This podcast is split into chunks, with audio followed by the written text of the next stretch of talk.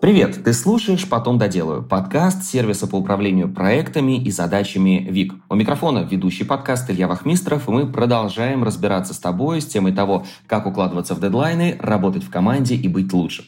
Сегодня новый выпуск нашего Блиц-формата у нас в гостях. Сооснователь группы компаний Best Doctor, а победитель рейтинга 30 самых перспективных россиян до 30 лет по версии Forbes в категории предпринимателей Михаил Белендинов. Миша, привет!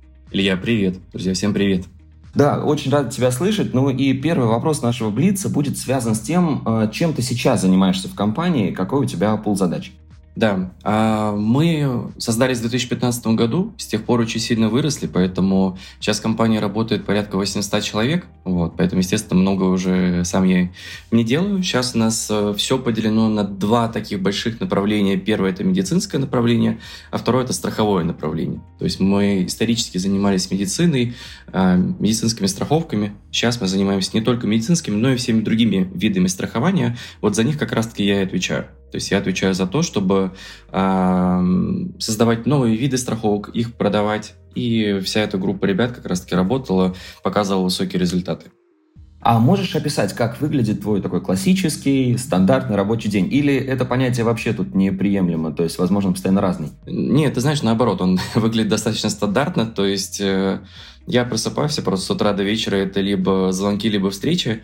А, честно говоря, такого времени, когда ты просто можешь уделить для самостоятельной работы, его мало. А, но в этом плане меня спасают э, либо какие-нибудь переезды, самолеты, поезда, все что угодно, где нету связи.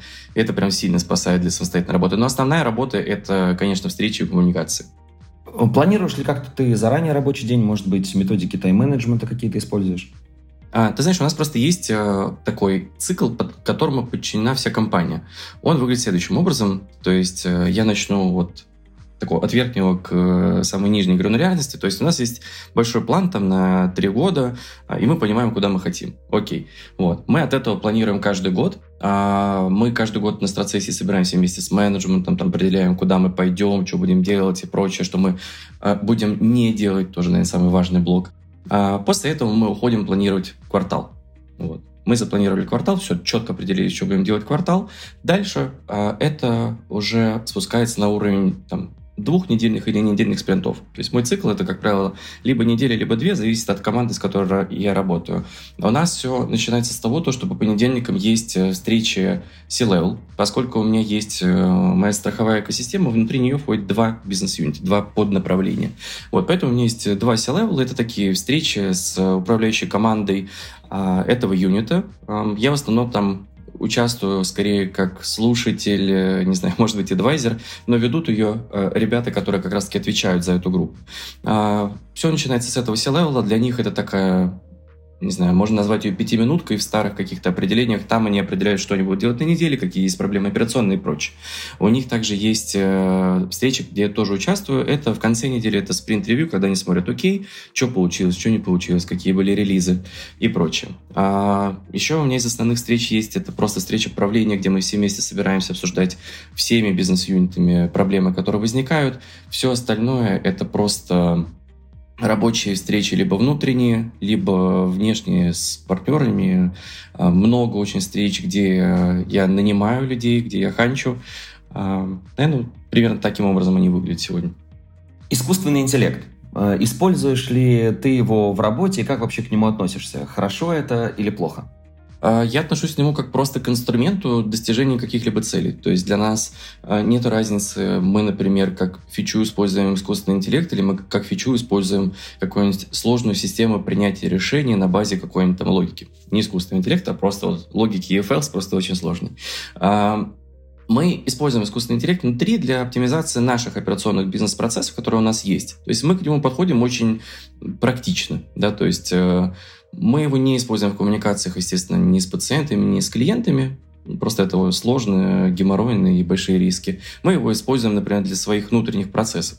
У нас, например, есть а, большой документооборот, где раньше десятки людей сидели, их вводили, что-то там определяли и прочее, прочее. Дальше система это как-то распознавала. В общем, долгий, дорогой, геморройный процесс. Мы оптимизировали это просто с помощью искусственного интеллекта, теперь это делается намного быстрее и качественнее. Короче говоря, для нас это просто инструментарий, а мы скорее находимся на том этапе принятия инноваций, когда все, пережили как бы хайп, э, восхищение, все, теперь переходим в практическую плоскость. Ну, возможно ли, что вот э, какой-то, по крайней мере, пул профессий, ну, в вашей сфере, может быть, искусственный интеллект действительно отодвинет на второй план и займет их нишу? Я думаю, это уже происходит. Это касается рутинных э, специальностей. Это касается, конечно, операторов э, колл-центров, особенно когда все колл-центры переехали в чат, и голос больше не так нужен, так скажем. Это касается, конечно, операционистов, которые вот на нашем примере руками вводили определенные документы. Поэтому знаешь, я думаю, то, что это касается специальности, где легко можно алгоритмизировать что-то, но я думаю, то, что просто э, эти специальности не сместятся в то, то что ну, кто-то теперь должен программировать эти искусственные интеллекты, кто-то должен их развивать. Короче, просто список профессий изменится. Я не думаю, что это приведет к какой-то глобальной безработице. Я думаю, что это скорее просто изменит сам рынок труда в плане того, какие профессии в принципе нужны. А для тех предпринимателей, которые слушают нас э, сейчас, какой можешь дать совет по поводу совмещения несколько, нескольких проектов одновременно или взаимодействия с разными э, командами? Как это делать эффективно и не теряться, ну, исходя из своего опыта? Мне кажется, здесь э, советы, они достаточно базовые, но, тем не менее, мне кажется, они самые важные. А, мне в этом плане помогает то, что я не запоминаю там слишком сильных деталей, которые мне не интересны. Да, мне важно только реперные точки, которые я понимаю, что они реперные по определенным причинам, и я их хорошо помню. Да, то есть а, от проекта к проекту я могу ввести там несколько проектов, там, иногда с десяток. Да, я просто помню как бы общий контекст, и поэтому я прихожу уже к ребятам, которые его, собственно, ведут, и спрашиваю по реперным точкам. Да, как бы, что с этим, что с этим, что с этим. Только самые важные вещи. Ну вот. Неважно, как команда достигает своих э, целей, мне не интересно, каким именно путем они пошли, мне интересно, дошли ли они до точки э, вот этой реперной или нет. Все. Дошли, классно, едем дальше. Не дошли, окей. В чем там проблема? Ну вот, поэтому э, из советов, э, наверное, единственное, которое я могу дать, это понимать самую главную суть и, и ее очень хорошо помнить. Он, это, это очень важно. А, Второе, это то, что меня очень сильно спасает, это заметки на айфоне, потому что, ну, это просто постоянные такой постоянный склад, куда я складирую либо мысли, либо то, что мне надо проверить, либо то, что мне нужно сделать. Вот, я просто каждый день, я не могу сказать, что я начинаю с этого утра, я просто в любой момент свободный, так, что мне надо сделать, открываю этот список и просто по нему прохожусь. Он совершенно, на самом деле, не структурированный, никак, это просто пункты, вот. Но когда я потом нажимаю так, все, дан этот пункт, и он уже этого не списка, я чувствую немного облегчения, но самая большая работа — это просто записывать то, что, то, что хочется не забыть. Э, Миш, если не секрет, сколько лет ты уже в предпринимательстве? Сколько ты уже работаешь в этой сфере? А, мы открыли компанию в 2015 году. Тогда я был студентом, по-моему, четвертого курса а, МГУ, фундаментальной медицины. Вот с тех пор мы развиваем компанию. То есть уже 7 а, лет. А, был ли у тебя этап, э, когда еще ну, вот не было автоматизации процессов, ну и вот как-то вот приходилось все самому решать, и ты в какой-то момент понял, что автоматизировать процессы нужно, что ну, действительно без этого компания развиваться не будет, и какие лайфхаки с этой точки зрения можешь ждать? Конечно, конечно. Мы вообще с этого начинали. То есть первоначально у нас не было автоматизировано ничего. Даже многих сервисов на самом деле не было. Мы просто в руками, ручную их э, делали самостоятельно. Причем нас, работ... нас три фаундера, при этом у нас работало четыре человека вместе с нами, то есть просто еще одна девочка нам помогала со старта. А, и мы самостоятельно отвечали на звонки клиентам, и готовили какие-то отчеты, и акты, и договоры, и документы. В общем, весь цикл, так скажем, нашего производства мы делали самостоятельно. А потом мы начали с того, что мы просто начали делегировать это на людей, мы начали нанимать, потому что бизнес начал масштабироваться, мы просто сами не успевали. А мы долгое время закрывали эту проблему тем, что мы просто донанимали людей и не инвестировали в автоматизацию, потому что мы инвестировали в рост. Потом стало очевидно, что просто этот кост становится настолько большим, то что мы, например, на определенном этапе мы были небольшой еще компанией с точки зрения доходов, но с точки зрения людей уже у нас был просто какой-то огромный штат, почти как сегодня.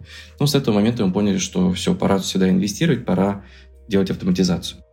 По поводу выгорания хочу узнать. У нас э, история нашего подкаста «Потом до дела», она, в принципе, вокруг вот как раз выгорания крутится. А, когда ты последний раз чувствовал выгорание, и что тебе поможет, помогает из этого состояния выходить? На самом деле, какое-то выгорание, не могу его назвать именно выгорание, я бы его скорее назвал упадок сил, чувствую где-то раз в квартал. А, обычно ну, у меня, по крайней мере, работа она строится каким-то, какими-то циклами. То есть есть циклы, где просто очень много работы, нужно все поделать. Ну, ты понимаешь, блин, сейчас я вот это сделаю, и вот прям будет новый этап, а, будет новый какой-то подъем. Все, ты до этого добираешься, после этого все, твои силы заканчиваются, ты ну, неделю или даже две просто тупишь и делаешь такую очень лайт работу. Хорошо, там, где мои встречи и так далее. Но ничего экстраординарного. Потом все, как-то силы поднабираются, с одной стороны, с другой стороны наступают новые вызовы, и у тебя включается опять новый цикл, ты идешь туда, кидаешься и делаешь. А как справляюсь с выгоранием? А, ну, честно говоря, очень семья помогает, потому что нет ничего лучше, по крайней мере, для меня, чем просто побыть вместе, может быть, даже где-то за городом, погулять, побеситься вместе с собакой, покидать ей просто мячик, э, погонять вместе с ней. Поэтому, ну вот, меня расслабляют именно такие достаточно обычные бытовые вещи. А, какое-то время это был спорт, и я занимался триатлоном и пытался таким образом разгрузить голову, это работало, но потом просто все равно мысли начали догонять, уже спорт перестал спасать, и поэтому я переключился скорее на такие, на семейные дела, они стали больше расслаблять и заряжать. А, что касается команды, как мотивируете коллектив на работу? Может быть, тоже какие-то советы в этом плане можешь дать нам? Да, у нас э, работают ну, не могу сказать, что именно молодые люди, у нас работают э, совершенно разные возраста, но, тем не менее, мы строим культуру не как из, условно, из 90-х, а на заводе мы строим культуру современной технологической компании, поэтому у нас одна из главных ценностей, одно из того, что мы даем людям, это свободу. Мы даем людям очень много свободы, а, но мы с ними делаем такую социальную сделку. Мы даем свободу, в ответ мы требуем много ответственности. Да, то есть мы говорим, ты э, можешь делать все, что хочешь. Да, то есть нас интересует вот такой-то результат, пути его достижения, пожалуйста, там, ну, любые в рамках разумного, э, ресурсы нужны эти или вот эти, пожалуйста, бери все, что хочешь, но э, дай коммитмент на результат. Э, если человек готов дать коммитмент, многие люди, кстати, не готовы, и он готов бежать к этой цели, то, как правило, этим людям вот эта вот ценность именно свободы в плане принятия решений, то, что тебе не нужно ходить и спрашивать постоянно, а можно это, а можно вот это, они это очень ценят, потому что вот топ-перформеры, которые у нас а, есть, вообще которых я встречал, и они хотят свободы, они хотят признания, и мы им это даем и даем весь инструментарий для достижения их целей. Короче, мы подходим таким образом, то, что мы знаем то, что люди хотят реализовываться. Мы даем весь инструментарий для этого, дальше все зависит только от них. Мы потом просто спрашиваем за результат, получился или нет, при том, что мы достаточно толерантны к ошибкам. Да? То есть, если ты вложил душу, все просто исследовал, везде постарался, да, ну, предположим, но э, продукт не взлетел, потому что, ну, он оказался рынку неинтересен. Никто не знает, залетит продукт или нет то э, для нас это тоже нормально. Мы все равно считаем, что человек молодец. Да, его никто за это, не знаю, там, не наказывает или еще что-то, никаких там, уж тем более не увольнений, ничего такого. А, естественно, если человек делает там 50 раз одну и ту же ошибку, это повод задуматься, да, но тем не менее. Поэтому для мотивации первое, что мы даем, свободу в плане принятия решений, ресурсы для этого, а, ответственность за результат и, я бы сказал бы, помощь в плане самых каких-то сложных проблем, потому что э, если что-то пошло не так, мы не оставляем человека тоже одного. Да, мы говорим, если, предположим, ты что-то создавал, и что-то пошло, наоборот, не так, предположим, не знаю, сервис упал, еще что-то упало. Мы все вместе подключаемся и все вместе спасаем эту ситуацию. Потому что наша ценность, она еще в развитии, поэтому мы понимаем, что без развития, точнее, без ошибок развития ну, не будет и не бывает. Но вы же, наверное, видите, что вот давая человеку такой второй шанс, да, что он в следующий раз действительно более ответственно подходит к э, решению там, своих задач, да, и совершенно по-другому относится. Илья, ты абсолютно прав. Именно в этом, на самом деле, задумка. Э, как только люди видят э, от тебя, как работодателя, здравый смысл и вообще какой-то нормальный человеческий подход и адекватность, люди, как правило, за это очень благодарны. И люди, как правило, хоть ты им говоришь, вы можете ошибиться второй, третий раз, это нормально. Они все равно стараются ну, не ошибиться, и это работает как такой тоже положительная обратная связь, а, и оно именно в, знаешь, я бы как это сформулировал, именно в культурном а, пласте именно организации, оно начинает просто существовать. Все знают то, что хорошо делать вот так вот, и плохо, например, э, ну, делать как-то иначе. Круто, круто. А что касается лично твоих э, привычек. Вот по своему опыту, какие привычки тебе мешают, а какие, наоборот, помогают в работе? Ну, помогает мне в работе это структурность, то есть я ну, люблю, когда все по полочкам. То есть у меня в голове я стараюсь все разложить по полочкам, структурировать, вытащить самое важное. И ну, это мне хорошо помогает. Это мне хорошо помогает, с одной стороны, знать важные вещи и помнить про них, и, э, и контролировать, и развивать. С другой стороны, мне это помогает лучше видеть э, а что нужно, так скажем, положить на следующую полку. А, поэтому структурность — это, наверное, одно из моих там сильных качеств. Второе — это просто энергия, причем она у меня такая не, не энергия вот там посверкал и затух. У меня скорее там просто горю, э, но, но долго. То есть я не спринтер, я марафонец в этом плане. Это мне тоже очень сильно помогает, потому что у меня большая выносливость, я просто иду, иду, иду, иду, пока не добьюсь своей цели. Что мне мешает, это... Вот я, например, не люблю звонить. На самом деле, вот я интроверт, и коммуникации не могу сказать, что люблю. Понятное дело, что я их делаю, я их делаю много, но это не моя сильная сторона базовая. Да, ее там где-то подкачал и так далее, но тем не менее это не моя сильная сторона. Да, поэтому то, что Э, например, провести кому-то позвонить незнакомому, вот реально не люблю. Кому-то в холодную написать тоже не люблю. Понятное дело, что делаю, но тем не менее не моя сильная сторона, а это получается хуже. Слушай, ну учитывая уже большую часть подкаста, которую мы записали, прокачал ты прекрасно эту вроде как недостающую сторону, как ты сам говоришь, потому что подкаст у нас записывается действительно очень хорошо. Спасибо тебе большое за это. Спасибо. Что касается, что касается, да, work-life баланса, ты уже говорил о том, что вот любишь и с собакой выехать, э, поиграть, да, и на природе время провести, но вообще насколько часто это получается сделать? То есть это получается, может быть, в течение дня, то есть вечером уделить этому время, или ты прям вот там неделями, опять же, да, там поработал хорошо, раз там на несколько дней можешь уехать. Вот как у тебя это выстроено? Я не могу сказать то, что я работаю много именно по часам. Да, то есть я работаю, ну, плюс-минус достаточно стандартный рабочий день, чуть-чуть больше, чем обычный. А, но моя работа, она с чем связана? То, что, вот, например, наступил выходной день, я, с одной стороны, не работаю, я его провожу, там, не знаю, предположим, с семьей, но в голове у меня какие-то мысли крутятся, я думаю о какой-то проблеме, я думаю о том, как оно должно быть решено, да, или, может быть, я в отпуске лежу на пляже, блин, ну, конечно, я думаю, а, и это и есть моя основная работа. А вот это думание, оно его много, его очень много. Но если мы говорим про такую работу, то что какие-то встречи, да, или какая-то самостоятельная работа, не знаю, какой-то документ создать, еще что-то, э, здесь я работаю 5 дней в неделю, там, с условно 9 или 10 до 8-9, плюс-минус. То есть Понимаешь, это не какой-то график из серии, что я в 8 э, приехал уже в офис и в час ночи оттуда уехал. Почему так? Потому что когда я начинаю так работать, у меня наступает усталость, и вот именно процесс думания ломается. Я начинаю очень классно и быстро закрывать какие-то локальные задачи, но я при этом совершенно не понимаю, что делать дальше. Вот. И для меня важнее понимать сегодня, что именно сделать дальше, нежели закрыть больше текущих задач. Хотя, конечно, бывают э, рутины, когда ну, ты должен просто сесть и сделать какую-то работу до двух часов ночи. Это тоже бывает, но этого мало.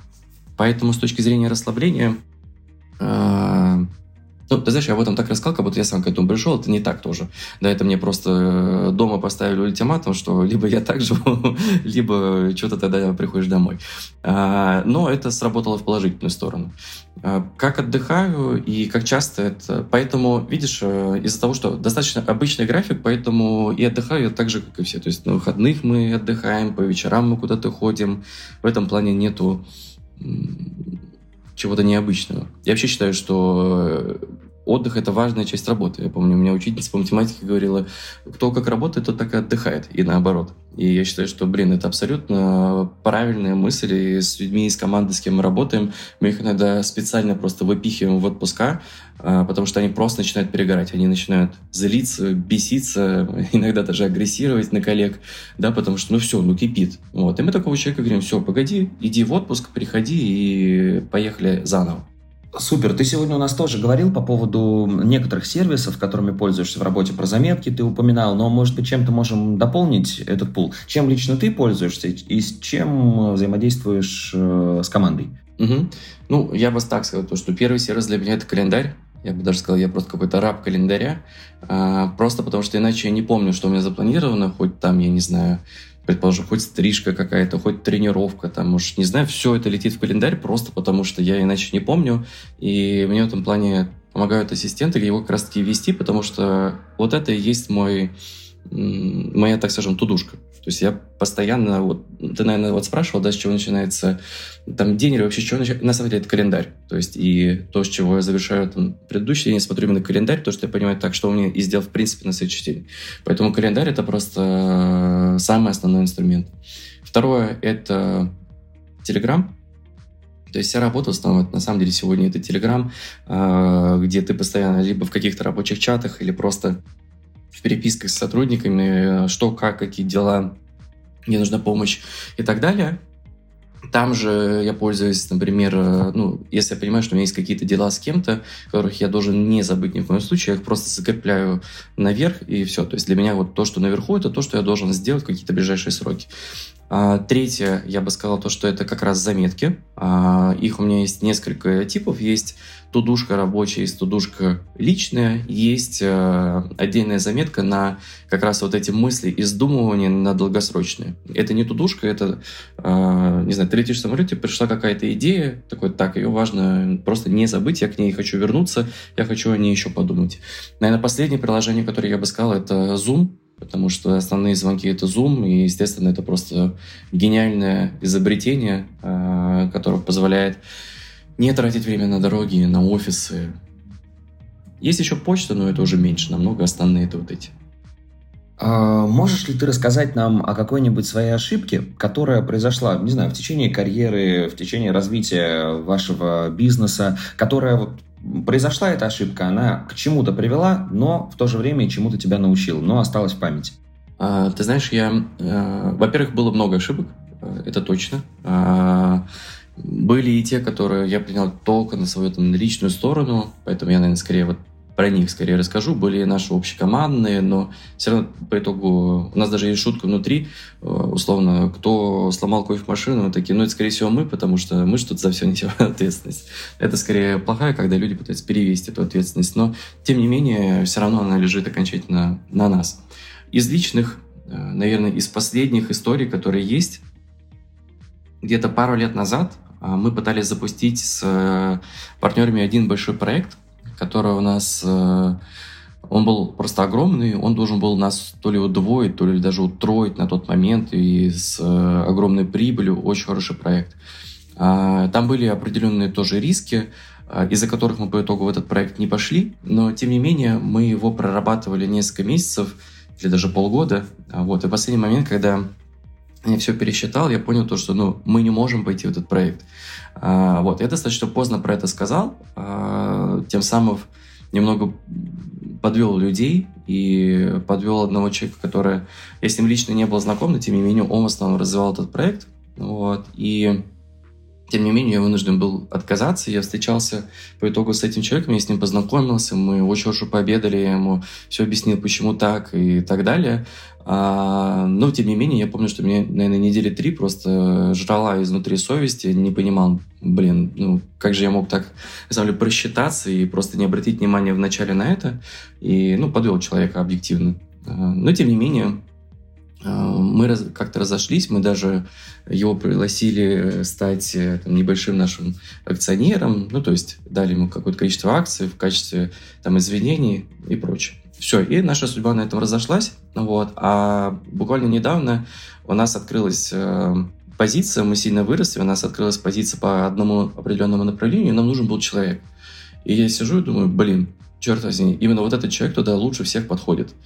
И мы с ним опять встретились, опять э, чудесно пообедали, а, где-то три месяца обсуждали возможность взаимодействия, будем, не будем а, и так далее. И по итогу он, когда он следующий понедельник как раз-таки уже выходит на работу, а, и то есть э, и для меня это такой большой вот сейчас э, цикл рефлексии относительно того, то, что это была совершенно неловкая ситуация. Я человека сильно подвел, но с другой стороны мы как-то встретились, как-то вдвоем про это поняли, остались в хороших отношениях. И по итогу теперь мы вместе работаем как партнеры. Я очень надеюсь, что из этого получится хорошая история потом совместная. Но вот этот fail, этот чисто мой fail, научил меня тому, то, что, во-первых, ошибки бывают, вопрос, как мы их закрываем дальше, а, но из каждой ошибки есть возможность какого-то продолжения, какого-то развития и иногда даже дополнительных возможностей. Слушай, у меня мурашки по всему телу. Вообще, это что за ошибка такая, которая, из которой ты так вообще э, вышел правильно? И, и нам уже хочется с этим человеком познакомиться, который теперь часть вашей команды. Поэтому, ну, это, конечно, пример действительно того, каким образом нужно поступать. Спасибо. Спасибо большое за эту историю. Спасибо. Это не я вышел, это надо отдать должен, должное нашему, нашим членам совета директоров. Это они мне объяснили, как правильно действовать в таких ситуациях. И я им тоже за это очень благодарен, потому что, ну, я, честно говоря, в тот момент именно был в ступоре. Вот прям, знаешь, бывает такое, когда ты такой именно вот в ступоре, такой, блин, что делать-то? Вот, и они просто объяснили, что такое, да, такое в бизнесе бывает. Ну, по идее, надо бы сделать вот так. Я послушал их совет и, и сделал поэтому таким образом. Поэтому это не моя идея, это был чисто совет со стороны члена совета директоров. Слушайте, да, дорогие друзья, которые сейчас с нами на, на связи, слушают подкаст, переслушайте еще раз эту историю и куда-нибудь себе запишите, каким образом действовать это, конечно, приводит, видите, к каким прекрасным результатам. Ну, а, Миш, ты сегодня тоже говорил по поводу э, прекрасности, так скажем, зума, который вот дает возможность нам не тратить время лишнее на дорогу и на передвижение, но именно в вашей компании, удаленка или офис, вот что тебе больше нравится и вообще за что ты радеешь? Хороший вопрос. А, мне кажется, зависит от э, этапа развития компании и от... Видишь, у нас компания сейчас поделена на бизнес-юниты, на разные бизнес-направления. Эти бизнес-направления есть прям совсем молодые, где, на мой взгляд, им важно быть вместе, им важно быть в офисе. И они самостоятельно определяют, как они э, будут э, в этом плане жить. Общее правило — это удаленка или полуудаленка. Полуудаленка, она касается, как правило, именно людей, кто нужен именно какое-то время на местах. Есть люди, которые full time в офисе, но, как правило, это просто ну, предположим, бухгалтер, нам важно, чтобы он был в офисе там, по определенным причинам. То есть такие э, люди, именно специалисты, кто нужен на местах. Но именно для управляющей команды сейчас работает э, удаленка. Можно приходить в офис, можно не приходить, вообще абсолютно по желанию. Можно работать э, там из любой точки, где, где удобно. Э, но мы просим соблюдать именно тайм-зоны, то есть э, так, чтобы ну, условно, не было какой-нибудь пятичасовой разницы. Это прям совсем тяжело. Вот. Но если плюс-минус одинаковая там зона, ну, господи, пожалуйста. С точки зрения меня самого, то есть я работаю, как правило, в офисе.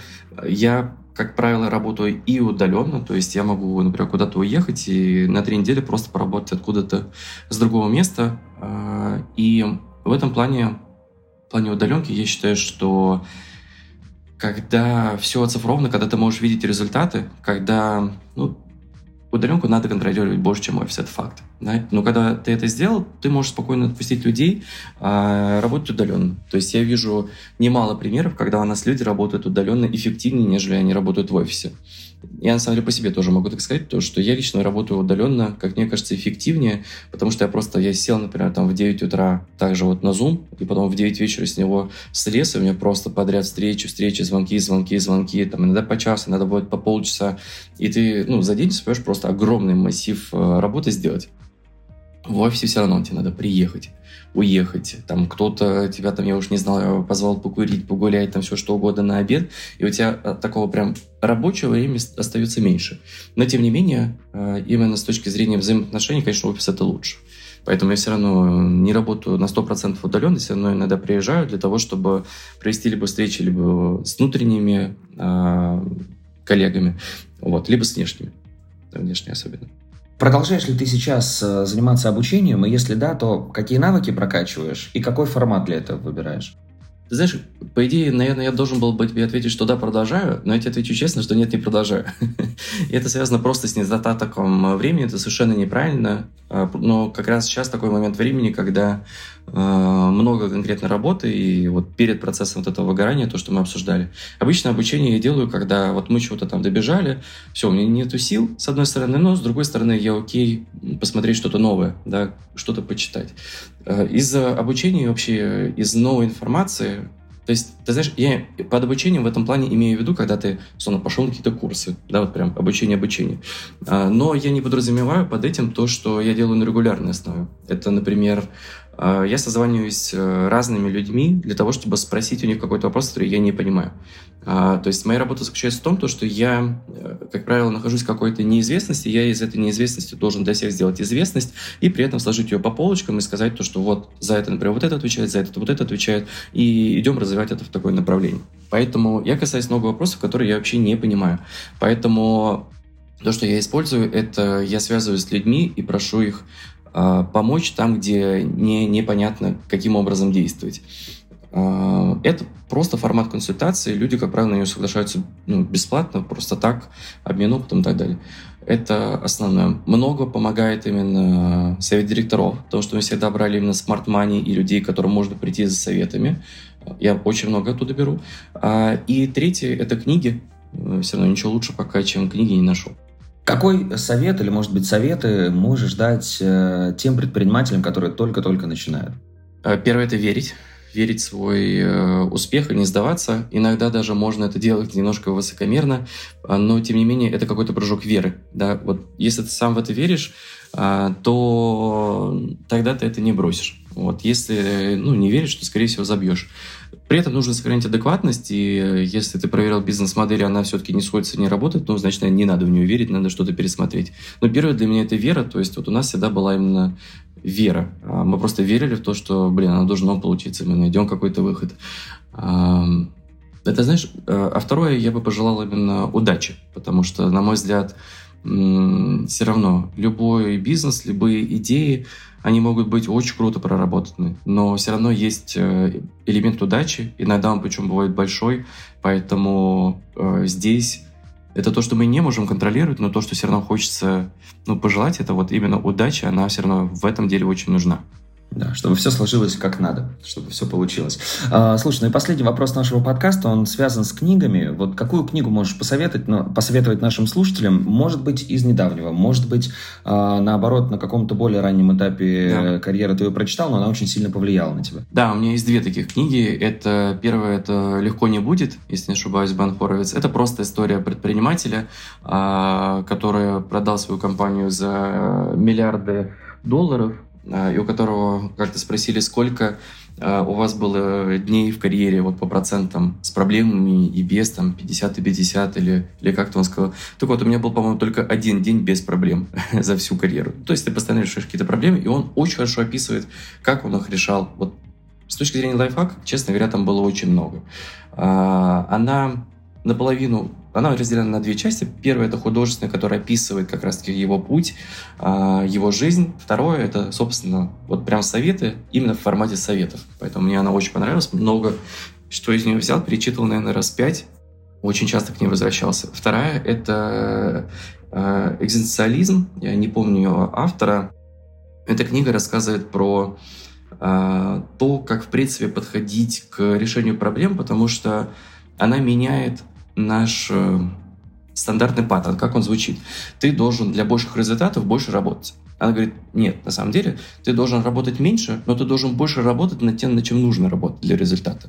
Она именно позволяет, она говорит о том, то, что, что нужно не делать, то есть, а не то, что нужно делать. Она прям пропагандирует то, что ты должен выкинуть лишнее, сконцентрироваться для того, чтобы сделать больше. Вот она прям декларирует то, что ты должен делать меньше для того, чтобы сделать больше. И вот это такой, это непривычный триггер для сознания, потому что, мне кажется, нас со школы учили то, что, блин, должен до ночи работать, чтобы было больше, должен по выходным еще взять работу и так далее. Черт, нет, это не так, и эта книжка, она переворачивает это сознание, и когда я ее прочитал, для меня это был просто огромный инсайт, для меня это был просто большое открытие. Я пересмотрел все, что я что все, что у меня было тогда запланировано, просто повыкидывал все, что для меня действительно не важно. Я это отпустил. Я сказал то, что я могу это не контролировать. Это может быть лучше, это может быть хуже. Если это будет прям совсем плохо, это попадет в список моего важного, и тогда я это сделаю. Вот. Но именно лишнее я отпустил. И сконцентрировался именно на том, что действительно дает самую э, большую отдачу. Вот. Эта книга вот чисто про это. И она сильно перевернула мой подход. Э, до сих пор ее использую на самом деле в своей жизни как подход. Те самые, да, 20% усилий, которые там дают 80% результата, а то и все 100. Да. да, абсолютно, абсолютно, ты прав, именно так и есть. Она именно про это говорит, и это, блин, это настолько логично, это настолько понятно, но рефлекторно сделать это сложно, потому что очень сложно в один момент взять и отпустить, сказать, я окей, это не контролировать, а для того, чтобы суметь контролировать на самом деле больше. И это очень контринтуитивно. Миш, спасибо тебе большое, что ты сегодня вписал нас в свой плотный график, уделил нам время, и в итоге прекрасный подкаст появится на э, платформе. Надеемся, что встретимся еще раз и услышимся в рамках подкаста «Потом до дела». Илья, спасибо тебе большое, тоже было очень приятно поговорить. Спасибо, что дослушал выпуск до конца. Делись этим и другими выпусками со своими друзьями и коллегами. Подписывайся, чтобы не пропустить новые. Ну и, конечно же, регистрируйся в нашем сервисе ВИК. ВИК отлично подходит для работы с личными задачами, например, для планирования дел на день. Так подходит и для работы в команде. Регистрируйся, чтобы стать эффективнее и делать больше. На этом все. До встречи в следующем выпуске.